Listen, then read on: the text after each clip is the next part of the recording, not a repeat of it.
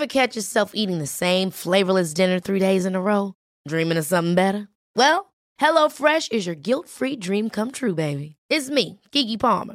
Let's wake up those taste buds with hot, juicy pecan-crusted chicken or garlic butter shrimp scampi. Mm. Hello Fresh. Stop dreaming of all the delicious possibilities and dig in at HelloFresh.com. Let's get this dinner party started.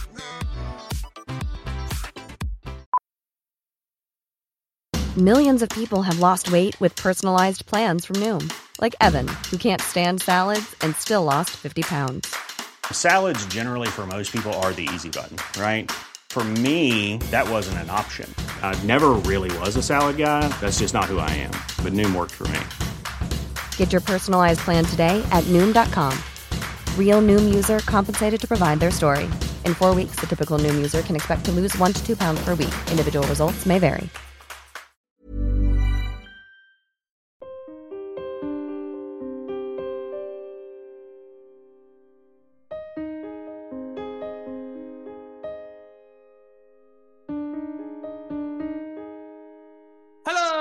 Welcome to Secure the Insecure, hosted by me, Johnny Seifert. This is the Celebrity Mental Health Podcast, or I say it's okay to not be okay. And whether you're watching on YouTube or listening on Spotify or Apple Music, wherever you're listening, click that subscribe button, leave a five star rating and a review, and let's keep spreading the word. It's okay to not be okay. Now, let me tell you about my guest today.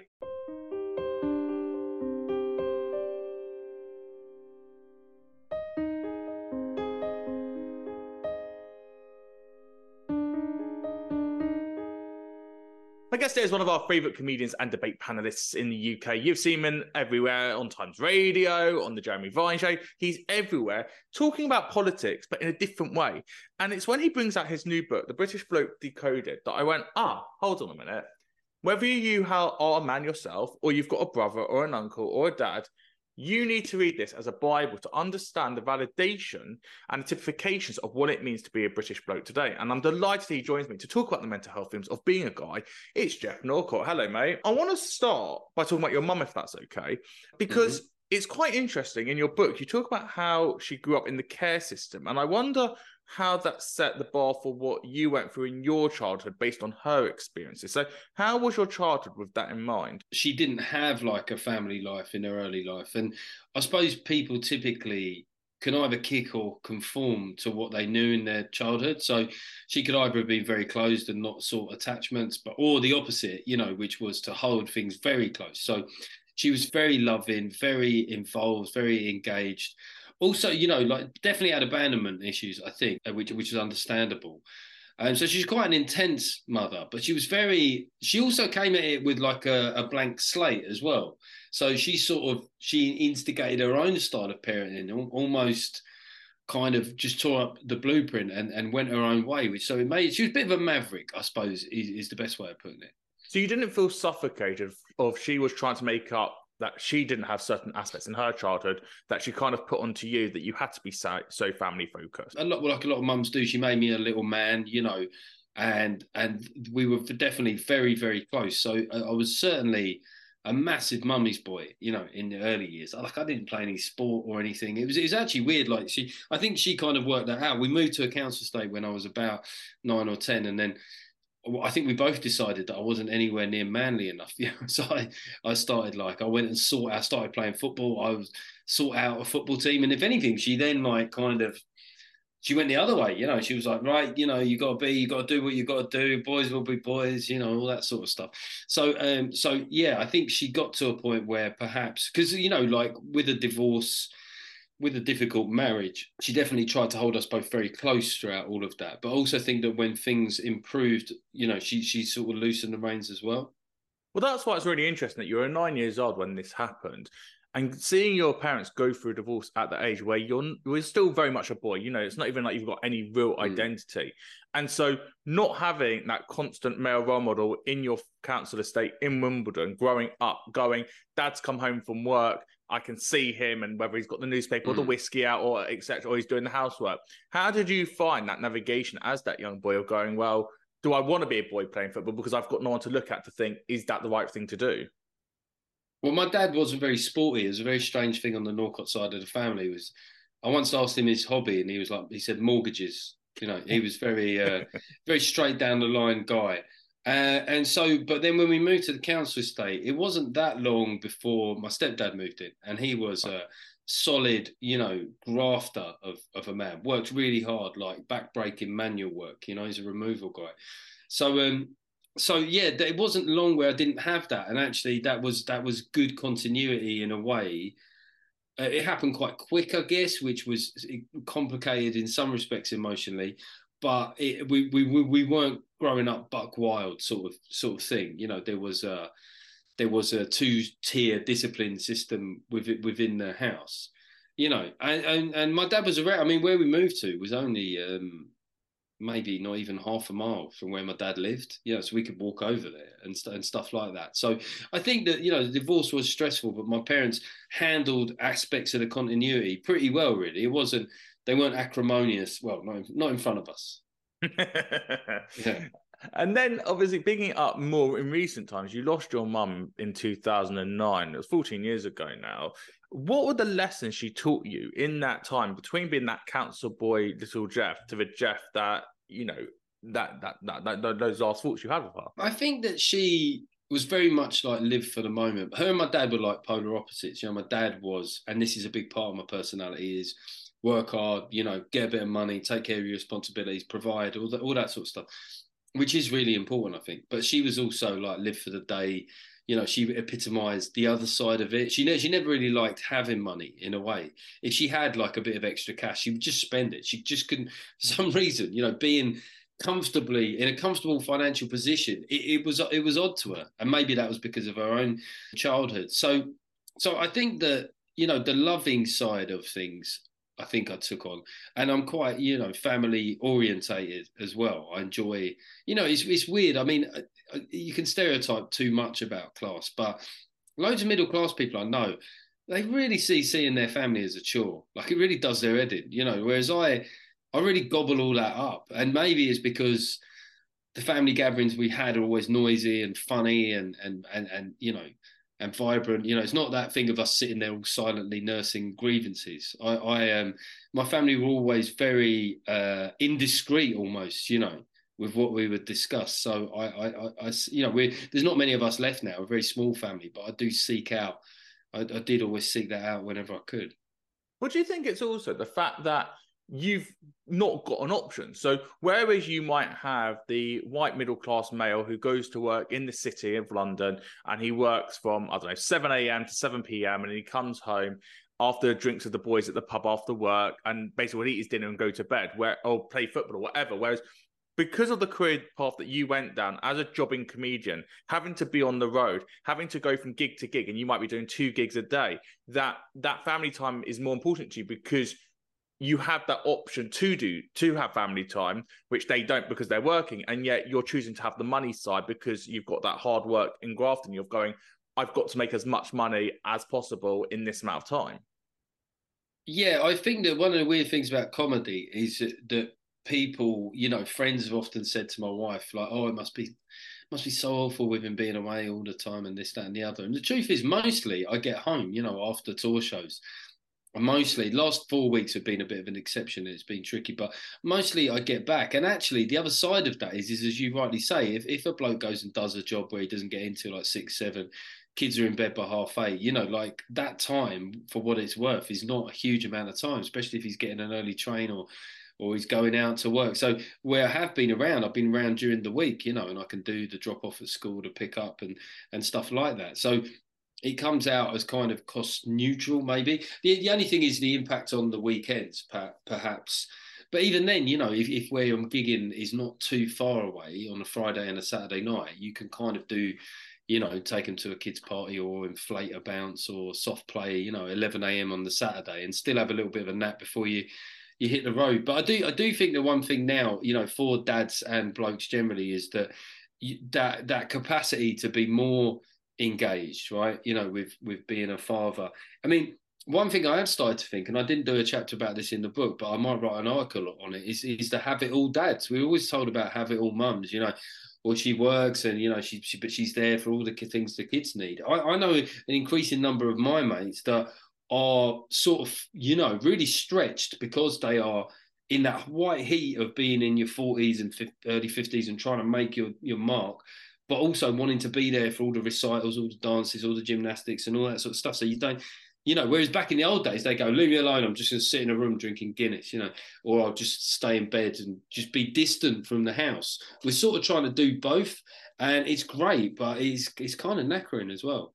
Well, that's you as a father and a son. I suppose the third part is obviously you being a husband, 20 years married next year to your wife, Emma.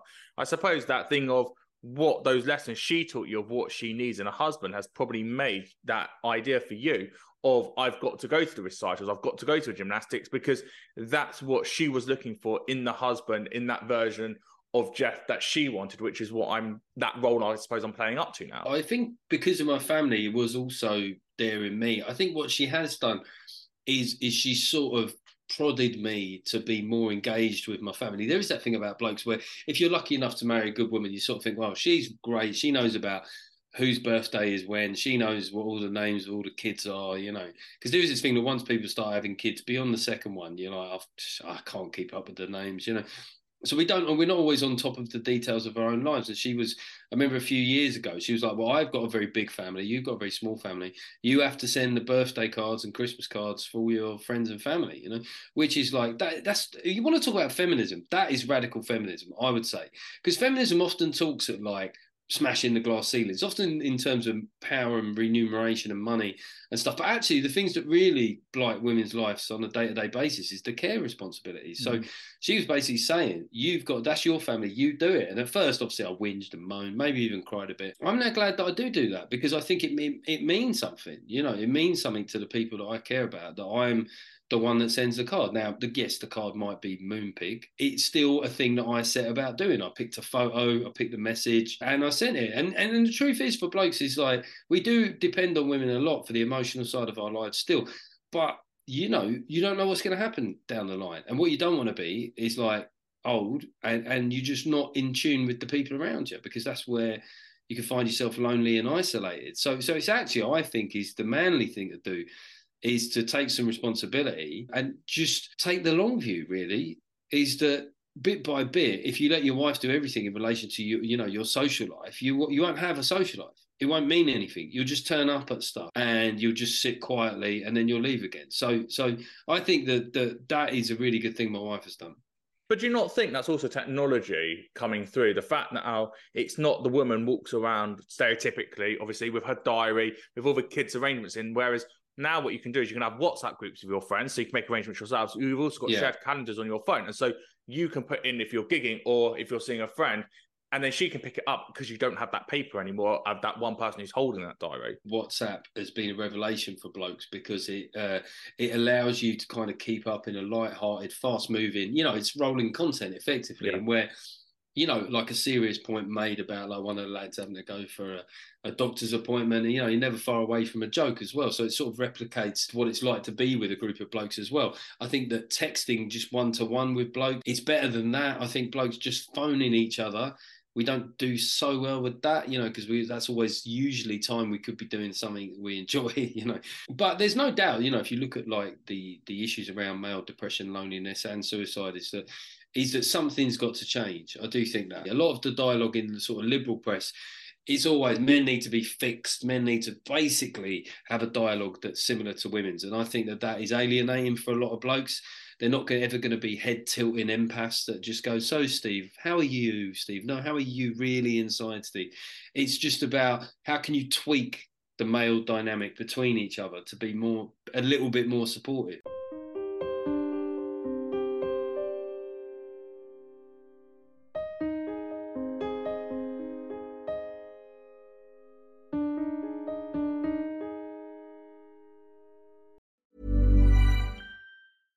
Hey, I'm Ryan Reynolds. At Mint Mobile, we like to do the opposite of what Big Wireless does. They charge you a lot, we charge you a little. So naturally, when they announced they'd be raising their prices due to inflation, we decided to deflate our prices due to not hating you. That's right. We're cutting the price of Mint Unlimited from $30 a month to just $15 a month. Give it a try at mintmobile.com slash switch. $45 upfront for three months plus taxes and fees. Promote for new customers for limited time. Unlimited more than 40 gigabytes per month. Slows. Full terms at mintmobile.com. Hey, it's Danny Pellegrino from Everything Iconic. Ready to upgrade your style game without blowing your budget? Check out Quince. They've got all the good stuff shirts and polos, activewear, and fine leather goods, all at 50 to 80% less than other high end brands. And the best part? They're all about safe, ethical, and responsible manufacturing. Get that luxury vibe without the luxury price tag. Hit up quince.com slash upgrade for free shipping and 365 day returns on your next order. That's quince.com slash upgrade.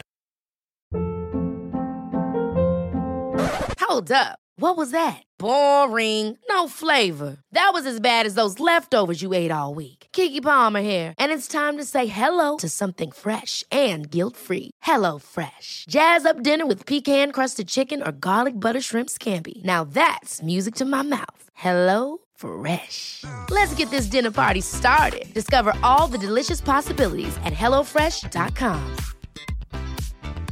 Wow. Nice. Yeah. What you're hearing are the sounds of people everywhere putting on Bombas socks, underwear, and t-shirts made from absurdly soft materials that feel like plush clouds. Yeah, that plush. And the best part? For every item you purchase, Bombas donates another to someone facing homelessness. Bombas. Big comfort for everyone. Go to bombas.com slash ACAST and use code ACAST for 20% off your first purchase. That's bombas.com slash ACAST. Code ACAST.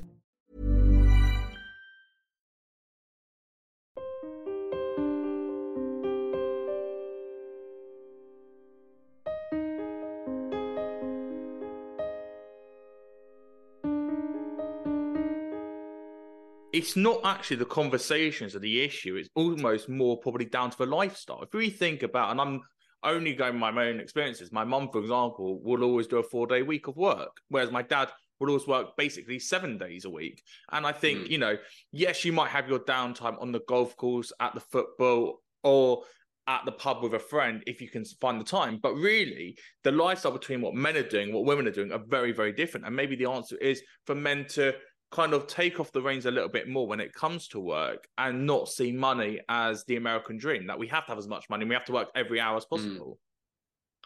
Mm. Yeah, I know what you're saying, but even as you're saying it, I was like, no, got to work, got to work. It's really because that's ingrained in... to us. Yeah, I think it's no bad thing that it's a, a facet of a good man is that you want to provide. You know, your your basic primary responsibility, I think, in life, particularly once you're married and or have kids, is to help the household that you're in, you know, survive, prosper, thrive, and and anything beyond that. That comes that comes above a lot of other things for for me. And you can, I think, in your forties, you can get a bit lost in it because that it's sort of like the uh, the money shot, isn't it, of whether or not you get somewhere with what you're doing or or not. I, I certainly found that my forties have been the most stressful bit, really, because you know, a young child, which I've you know, I've loved being a parent and stuff, but the you know, trying to make stuff happen professionally. Uh, particularly at the moment, I do a lot of stuff. You know, write an article, do a podcast. You know, I, I do tour shows, I pop up on these news shows, and you know, a bit for jack of all trades and stuff like that. And individually, all of those things are fine for me to do. I enjoy doing them. But then you think collectively, you just realise that point where your shoulders are up. You know, that defensive posture where it's you're always prepping, always prepping for the next thing I mean, even as something as simple like you know, I, I was on Times Radio at the weekend with Aisha, but you know, I, I, I want to know the subjects that we're going to talk about. I want to have something funny or interesting to say about all of those things. So that demands doing a bit of background reading, and you know, and, and I, look, I don't know if anyone going, everyone going on the radio or on podcast does, does that, but I just want to make sure I don't want to have any professional regrets. I don't want to finish doing something, even if it's just popping up over the down the line on the radio. I don't want to come off and go, oh, that was a bit disappointing, you know. And if, especially if I if I was bad because I was bad, fine. But if I was bad because I didn't prepare, that that would that would wind me up. But do you not think that 30 year old Geoff, who went through his 30s gigging and putting all the hard work in, is now in the 40s able to take a step back and go, look what I've achieved. I've done everything and now I can enjoy it. I don't need to be putting that hard work. And obviously, hard work is important, but also to go, look, I've done the hard bit. The hard bit should be over now because I'm, you know, in my 30s, always worrying about savings. How much savings should I have? What does money mm. mean? How much I spend on holidays? Whereas I thought by your 40s, you'd have basically been able to have those answers now to kind of cruise as a man. Um, the thing with comedy is very competitive at the moment with social media. People are going from naught to several hundred thousand, you know, uh, and and all of those people, on you know, in terms of followers, and all those people then want to tour, you know. So you have to these days do stuff. Whether it, you know, I'm not so hot on the social media, but I pop up on legacy media doing stuff. That's that's where I choose to be, and you do have to do more to remind people that you're around these days. You know, once upon a time, somebody would do the Royal Variety they do a season at the end of the pier, you know, happy days, right? Maybe pop up in a carry on film. That's not an option now. If you're a comic, you've got to be producing content most of the time. It's just it's just how it is now. And I think a lot of comics will, you'll find will, will get burnout soon because everyone's trying to do everything. You know, I do the podcast once a week, which I enjoy um, doing, but it is because you've always got something to flog as well. You know, whether or not it's the book, uh, whether or not it's the tour. And there was a wise guy in comedy once said to me, like, comedy is like pushing a car up a hill. You know, you can get it really far up that hill, but literally, the moment you take your hand off it, it'll go all the way down. And I wish he hadn't said that, but, but it's kind of true. I suppose, you know, if you are a slightly anxious person like me, you know, or anxious about, you know, money and, and stuff like that, is the it, it, probably wouldn't matter where I got to. I'll be then be looking over the brow of the next yeah. hill and going, all right, well, currently I'm fine, you know, financially I'm fine till May of next year. I mean, this is the thing about comedy though, is literally like you there's no job security for anybody ever because my tour is currently in until the end of uh, until the end of April next year. Beyond that, I don't have any income potentially ever again from comedy. Right now, obviously that's unlikely, but that sort of stalks you a bit. But for somebody like me that was actually, you know, before I started doing comedy, quite a procrastinator and, and somebody that would coast, maybe that's a good thing. Maybe that's the kick up the arse I need. It's the idea that I always have to be doing something. But it's interesting because I was watching the Michael Barrymore documentary over the weekend on Channel 5, and it's his legacy and the rising. And I'm not talking about everything that happened, you know, with the death and whatnot, but the fact that it was 1982, he did the Royal Variety, say, and he got given Strike It Lucky straight away because of that. And he had all these shows. And yet, the bigger he was, the more demons came out. And I've met a lot of comedians mm. over the past couple of years. And it's always interesting when you talk to them about mental health. And yes, you're on the road a lot. You're in your own company. You love your own company, being in the car, driving up and down. But there's something around the idea of being a comedian, the validation you get on stage, the fact that you get on stage mm. and you're loving life. But all you also want to do is go back to your dressing room and just be introverted again. And there's that mm. argument in your head between being introvert and extrovert. And I suppose the question is like now how comfortable you are in your own skin that you don't have to worry about what's going to happen in April because work is work, but also it's loving yourself that you don't need that validation to be on that stage for that because not for the money, but just for the validation. I think I've got better at, at that like dichotomy between the gig going well. I just sort of think that having really good tour shows is what I'm supposed to do. That's my job, you know. So I don't, you know, when at the end if people are cheering and it's gone particularly well, I just nod, you know, like like somebody that's built a brick wall. You think, right, mm. that I'm a, I'm a brickie. That's what I do. I don't I don't like surf the wave. You know, there'll probably be these days a handful of gigs a year where you do get that for like you where you think, wow, that was real something else, you know, real real sort of Hall of Fame type gig from from from my stuff. But but yeah, I, I don't have the demons perhaps as bad as some comics. You know, I do, as you say, enjoy my own company. There's loads of great podcasts now. I mean, that has helped. Trust me, dramatic for comics driving around here, there, and everywhere. But you know, the last four weeks are a good example of when it can be challenging. I've I've sort of had several successive weeks of where I've been on the road three to four days a week, and you know, I was just in Scotland, and every day I had to get up, leave the hotel, get to another city, check in, do, you know, and and it it it dragged me down, you know. But when I looked at myself yesterday morning going to Dundee Airport, I just looked like a guy that had been on the road, you know, for three or four days, and I did. I was starting to feel lonely, you know. I was, you know, calling my wife a lot more and missing out on the the the life of the of the house and you know and all, all that kind of thing. I think that in an ideal world as a comic, you know, doing a weekend away every couple of weeks, it kind of works quite well. You get a bit of hotel time on your own, your missus gets a bit of time without you there. But when it becomes successive weeks, as it has been in the last few weeks, yeah, I must admit it's um, I've struggled a bit. Well, yeah, but the only problem with that, the reason you're on the road so much, because you went to the wrong airport. If you'd gone to the right airport, you wouldn't have had that issue. Well, yeah, well, this is it. I mean, yeah, I was supposed to be going to Gatwick. I went to Luton and I ended up having to spend another 250 quid to go uh, from Heathrow. And then on the way back, I went to Dundee Airport, which um, I don't know if anybody's been, but I was I was blagged by one of the taxi drivers who said to me, "Oh yeah, you can do a bit of Christmas shopping there." I swear to God, it is about it's about the size of a doctor's waiting room. Like it really, it's one of the smallest things I've ever seen. I think the staff sort of essentially they check you in, and then they run around the other side to do the security searches. it, it was there was one. I checked the live departures board, and there was one flight out and one in all day, and I kept like trying to scroll and so oh I've I've hit some filter here. That was it.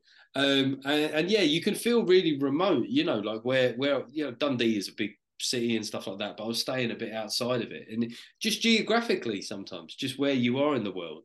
Some comics, I mean, they'll do like four or five tour shows in a week. I, I, think that that's not for me. I'm not that guy. You know, I need to recharge and be in, in my space for a while. But but you know, a lot of the time, comics maybe it, once upon a time they might have gigged Thursday to Saturday or Thursday to Sunday, and then Monday, Tuesday they'd be kicking their heels. Like you know, today I'm doing my podcast, I'm doing your podcast. That that's part of the job now. And who knows, maybe less time to be introverted or just obsess about stuff, maybe that that it gives as much as it takes. To wrap it up, there's an anecdote on page 215 about Harry and Meghan, and thank God you're not doing the normal Harry and Meghan debate, but it's really interesting the way you look at them, and I suppose that kind of accumulates basically everything we've spoken about today. So, can you take me through that anecdote, please? I was trying to work out why the British public was so obsessed one way or the other about Harry and Meghan, and I, kind of thought that they represented a, a template in a way for a certain kind of relationship where first up the guy is punching, you know, on a looks level. Like she, you know, she's a nine, he's a six, and uh, you know, it's it's harsh to put numbers on it. Six for a ginger is a good number,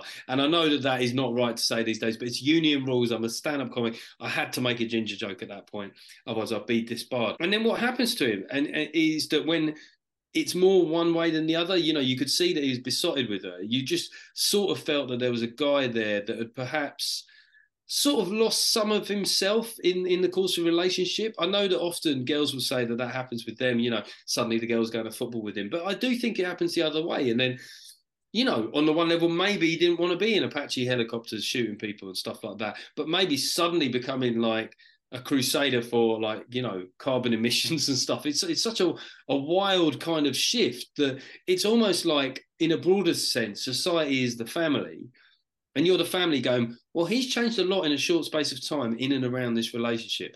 How much is, is this just who he really is? Or how much of it is, is him being kind of not manipulated is the wrong word, but that he's just gone right over to the other side of where his of where his bread's buttered. And I, I, sort of said that, you know, maybe the thing is we all know a Harry in our relation, you know, our mates where he was a bit of a laugh, he's coming out, and then suddenly met this one girl, and then he's like super serious he come you see him come down the pub he's she's restyled him you know he's wearing he's kind of like wearing a turtleneck and he's wearing chinos and you're thinking who is this guy right? Who is this guy? And and and that i think is just it's alarming in any situation when when somebody fundamentally changes as as a result of being in a relationship. Like i got a mate who they suddenly got this girl who's a vegan. All of a sudden, he's a vegan. But you know, there are these rumours in the friendship group that there are late night runs to a KFC drive-through. Been, there, there have been rumours. You know, so you go, and that's the point. You go, have you really changed, or are you just are you doing it for a quiet life? And we all we will all know blokes, right? People listen to this, eh, you know, even if they're very feminist or whatever, very right on, you'll be able to think of blokes that just do it for a quiet life. And I suppose it's still their responsibility I, you know, I don't. I'm not saying like I'm not attacking Meghan. I'm a, I'm saying Harry, is this who you are, or whether you've got a friend like that?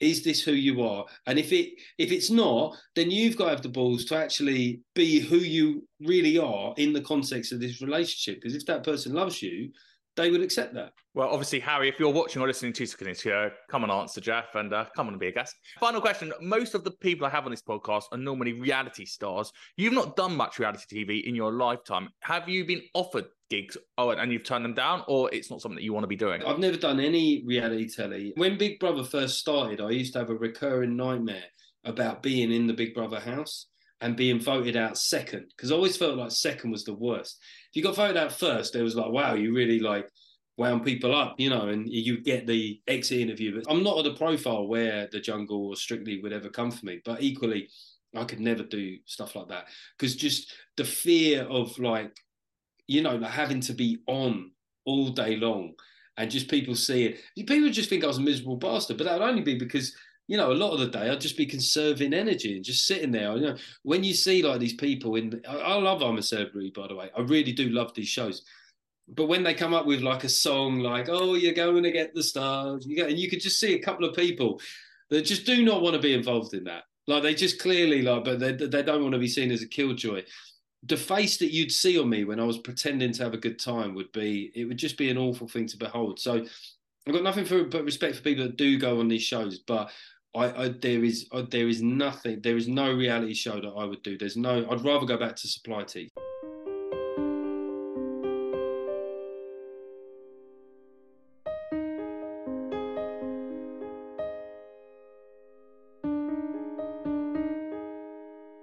Geoff, your book, The British Bloke Decoded, is out to go and buy now. Please do go and buy it. It's such a good book. I really enjoyed it. Thank you to Geoff Thanks, for speaking mate. to me on Secure the Insecure, the podcast. If you like what you heard or what you watched, then please leave a five star rating, click that subscribe button, and leave a review. And let's keep spreading the word. It's okay to not be okay. On social media, on TikTok at Johnny Seifert92, on Instagram at Johnny Seifert at Secure the Insecure Podcast, and on X at Johnny Seifert. Go and check me out. I put teasers of all the episodes out there so we can keep spreading the word. It's okay to not be okay. I'm Johnny Seifert. Thanks so much for listening or watching. Until next time, thank you and goodbye.